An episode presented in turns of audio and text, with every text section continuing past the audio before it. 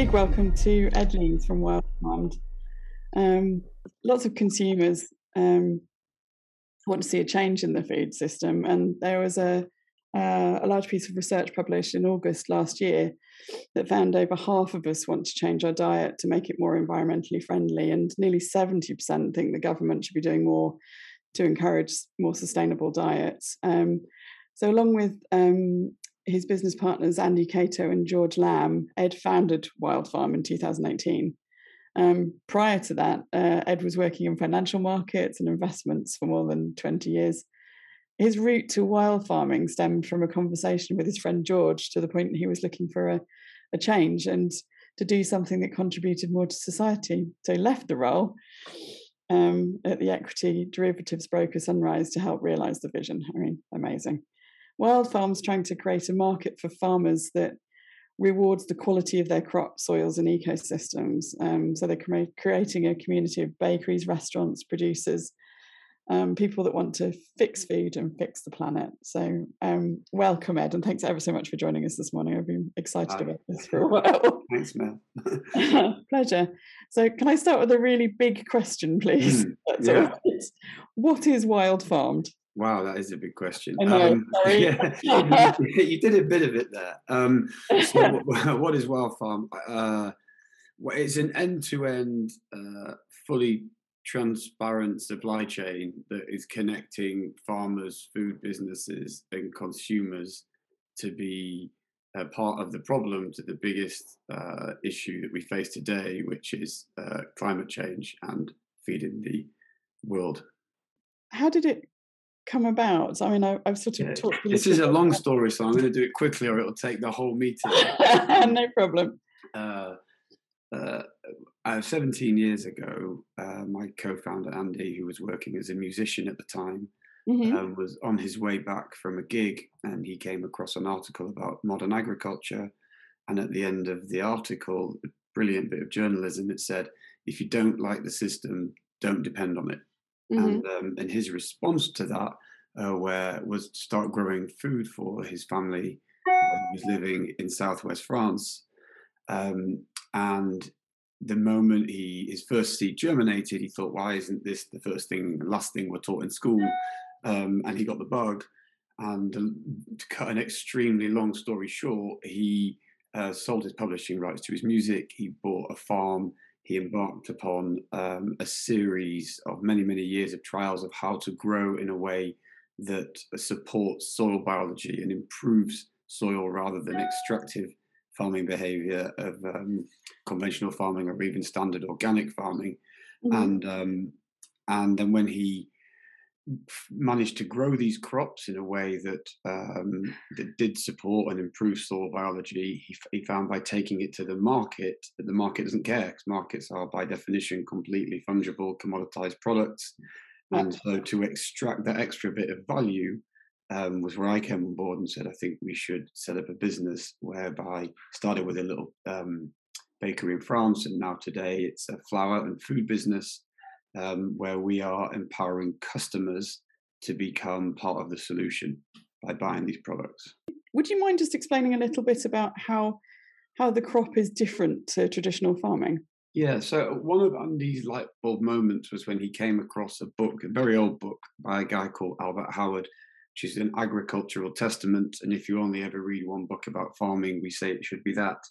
But the name of the game is diversity, basically, which is how um, we created food for uh, millennia, and it's um, when we start separating these plants out into monocrops and removing animals from the fields is when a lot of the problems come in, um, and um, and that's when soil biology is getting eroded, and we've you know that that's the road that we've been on. We've sped mm. up a lot in the last seventy years with uh, a big agriculture and chemical based agriculture.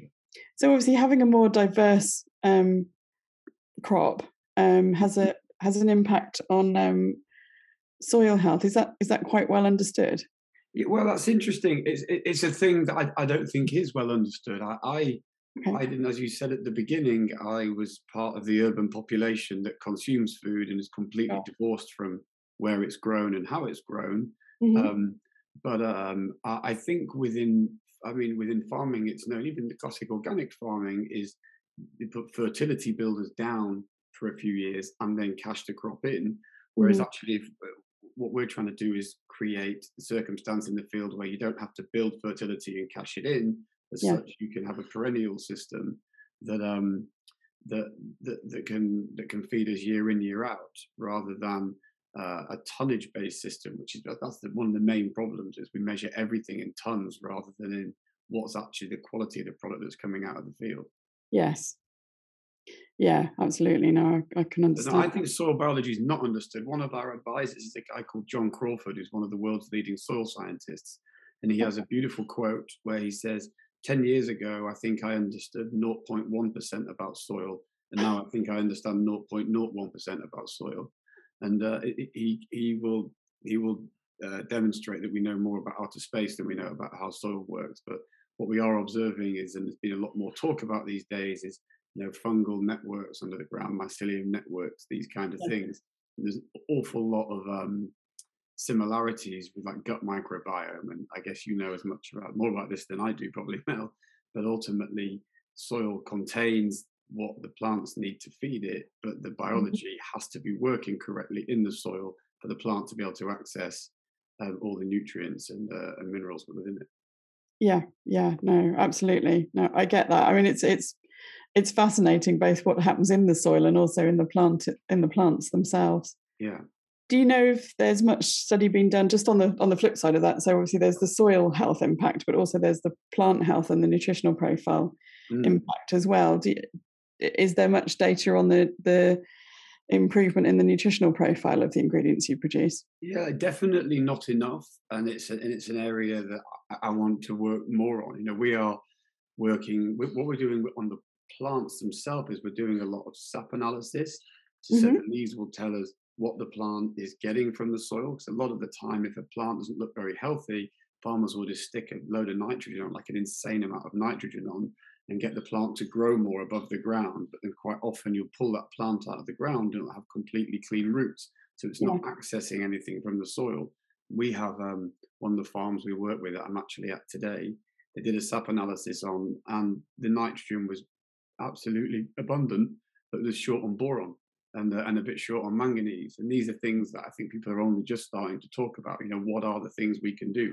Andy's first farm in France, he spent many, many, many years putting a huge diversity of different crops down and grazing it with animals.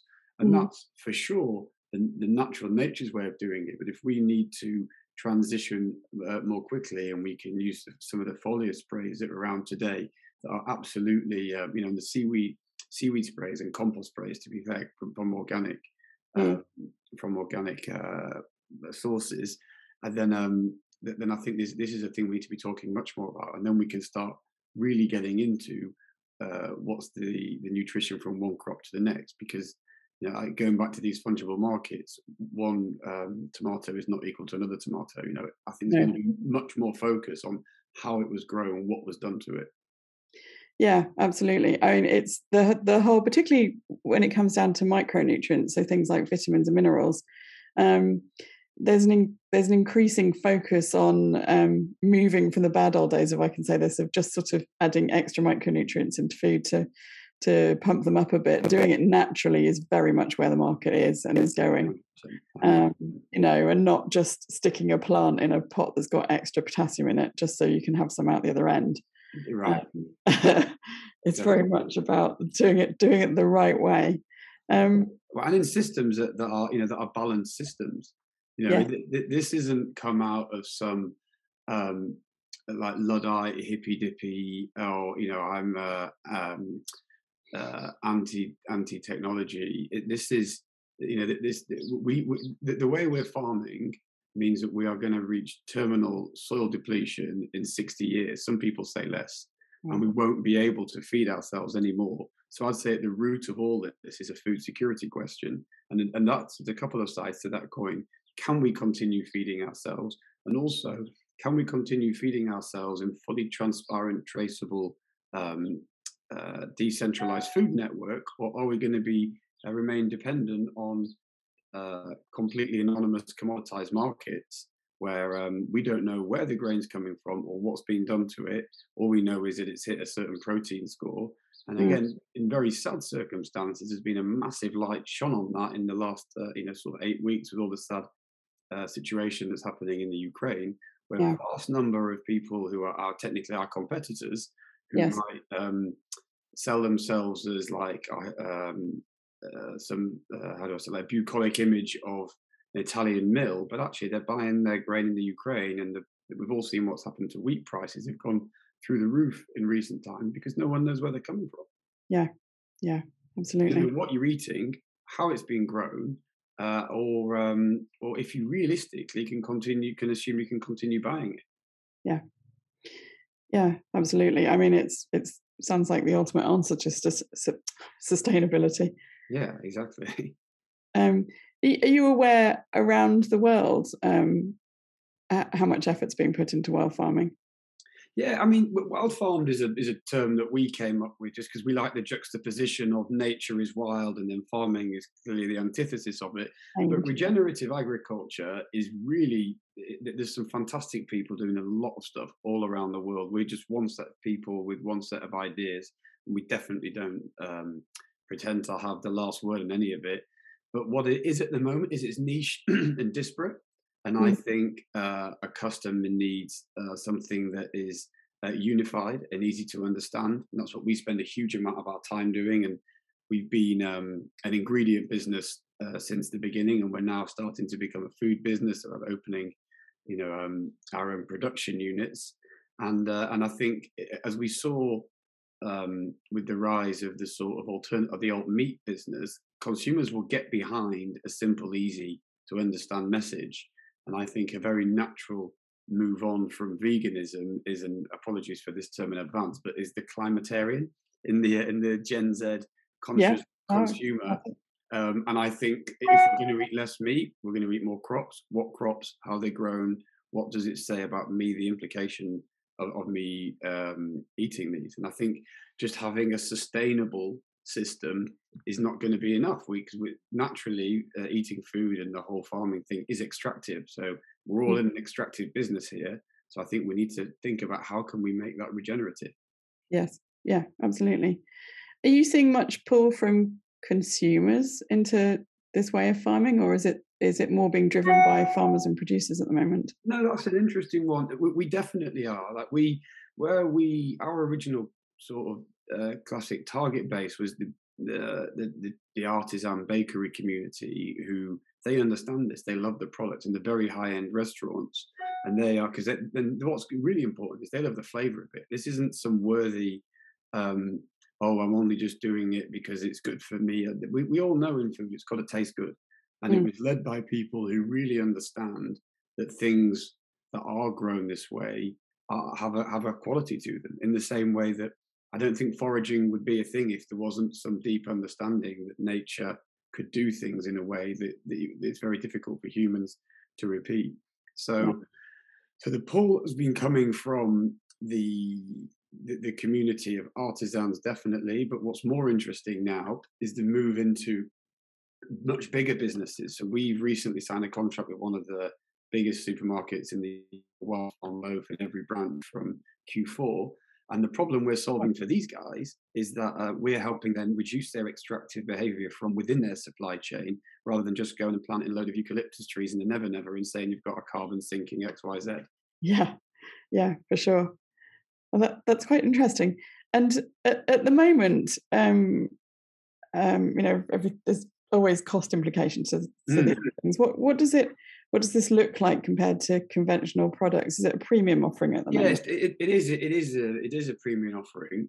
But the interesting thing about the unit economics of baked goods is the flour tends to be the cheapest product in it. Um, yes. And and it tends to be quite a small percentage of the end sale price. So I think, um, and actually in, in absolute terms, it's pennies as well, which I know adds yeah. up in terms of margins, but it's not like dealing in meat where the percentages are much more significant. So it, there is a small premium that we found people being able to pass it on very easily um, because, as I said before, flour is absolutely cheap in uh, and it is um, and it's a small percentage of it. Uh, and I think the conscious consumer again is happy to vote that way. You know, yeah. I think that it's, it's, an interesting way for people to express um, uh, who they want to be and, and what systems they want to support yeah. Now that's that's that's really good to hear actually. Um you know as a product developer we always have about six hats on when we're developing products you know? It's it's we've got an array of ingredients we could use. What do we want to use? What's going to resonate with the customer? Can we afford them? Yeah. Um, and actually if the the potential on cost is minimal for a potentially better sensory experience and a and a sustainable experience then that's that's fantastic is, is why it's been important for us to go down the brand route. And this touched on a couple of questions ago you asked me, which is many farmers doing interesting things, but the customers don't know about it. So we spend a huge amount of time making noise. We made a, a silly film about um, about uh, the story about bread, and we're trying very hard to make it very clear which system do you want to support. And a brand is very useful for that. You know, we've seen brands on products all sorts of products that customers have got interested in. You know, kids really care about an Airtex T-shirt with a specific um, label on it, and we know they care a lot about sneakers and what have you. So I think which food choices you make are important, and having a brand around um, a regenerative uh, business, I think, is a really well, it's the lever that we've chosen to uh, to uh, to pull to approach it.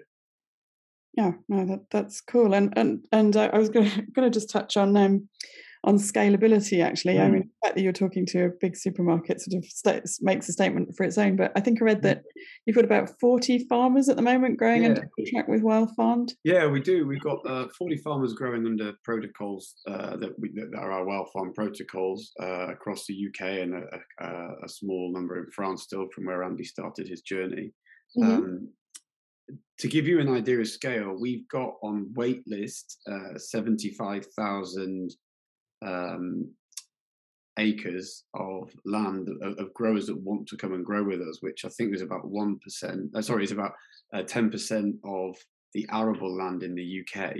Wow. And uh, if if we can, if we're balancing supply and demand, with obviously a, between a year to eighteen month time lag normally.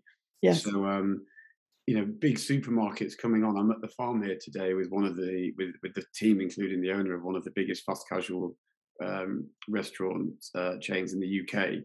And the, the exact comment I've just been having to, to that guy is you can make huge impact. We can unlock these farmland if you're buying the flour. And then the next step down for us when we go into the consumer goods, it'll be the same to the consumer on the street. That's the empowering message. We can all listen to Greta or watch David Attenborough and feel a bit hopeless and that we can't do anything about it. And our message is, a, is, is, is an empowering one, a hopeful one, which is just buy this one rather than this one and you can be part of a you know part of the solution. Yeah that that's amazing. How does the how does the relationship work with all the different farmers? Yeah so that's a really interesting one. We i mean as far as the business side of it goes we agree a very fair price with them. It's a premium product so we can afford to pay a premium price to the farmers uh, right. before a growing season. So we're doing a bunch of agreements now. It is april for grain that will be sown this autumn and the following spring that will harvest the following um, July, August. Mm-hmm. Um, and and they will grow uh, for us under contract, uh, but it's all bilateral contracts. And then what we're doing is very important: is we're building a community. It's not just a supplier uh, relationship, we're talking about what's your experiences, you know, because we, we, don't pretend to have all the answers and nobody does. But shared experience and community building is something that we found the farms are really interested in, which we're doing a series of open days at all of the different farms. One of our farms is being featured on Springwatch and Winterwatch and what have you.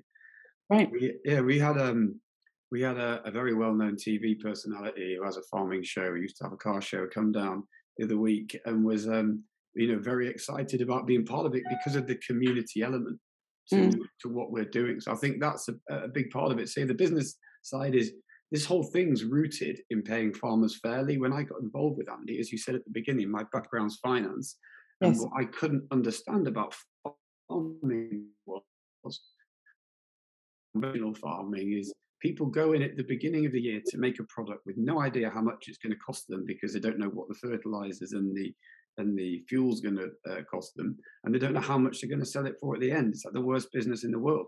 I would never enter into it. So we tried to reduce a lot of, and in farming, then you got the weather, of course.